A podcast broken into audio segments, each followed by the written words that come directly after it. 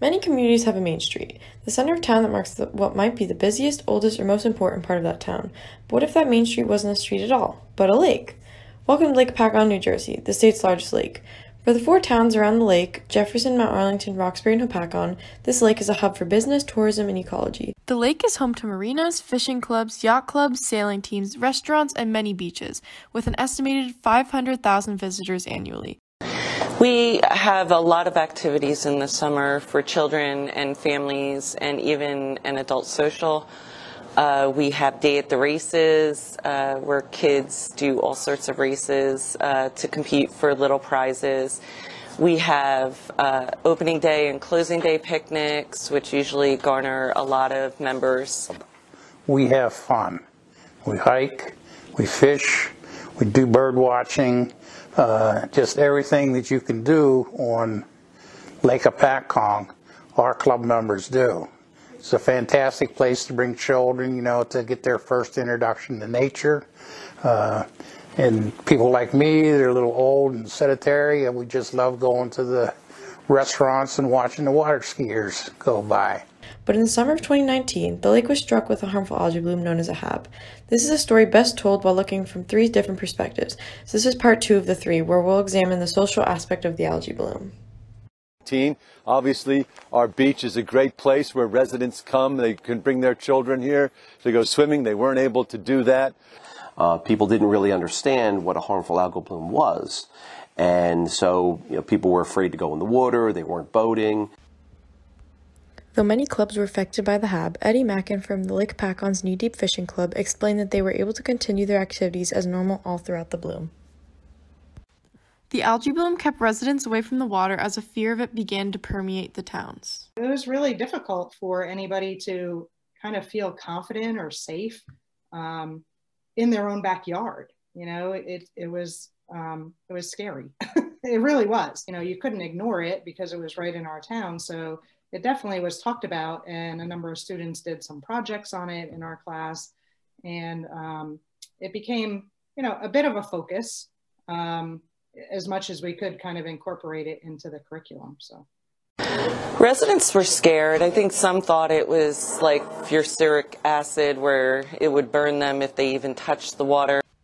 As the HAB continued, it was obvious that there were not only needed to be measures put in place to stop the bloom, but to educate the public as well.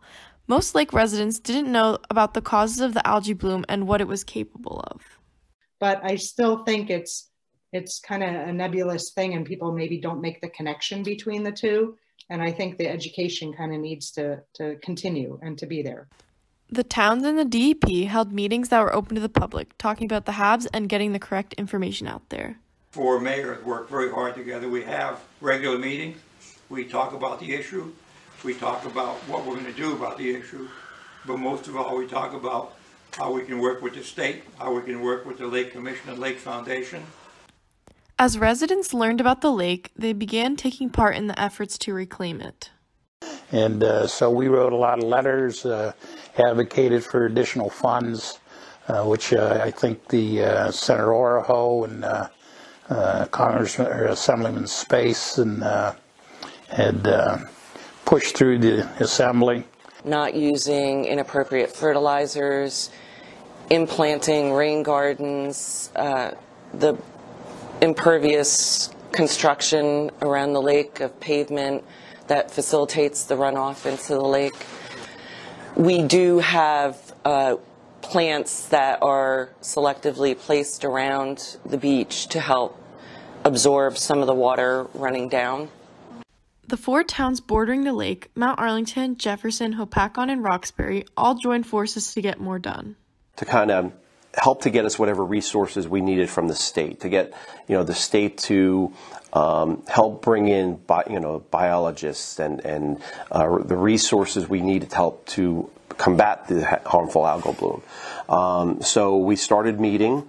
Uh, we asked for meetings with the DEP, and uh, I think it was very effective because it showed that we were one voice. Uh, the governor came here twice. We had the governor uh, come to um, uh, the uh, Lake Hopatcong Foundation to their offices at the train station.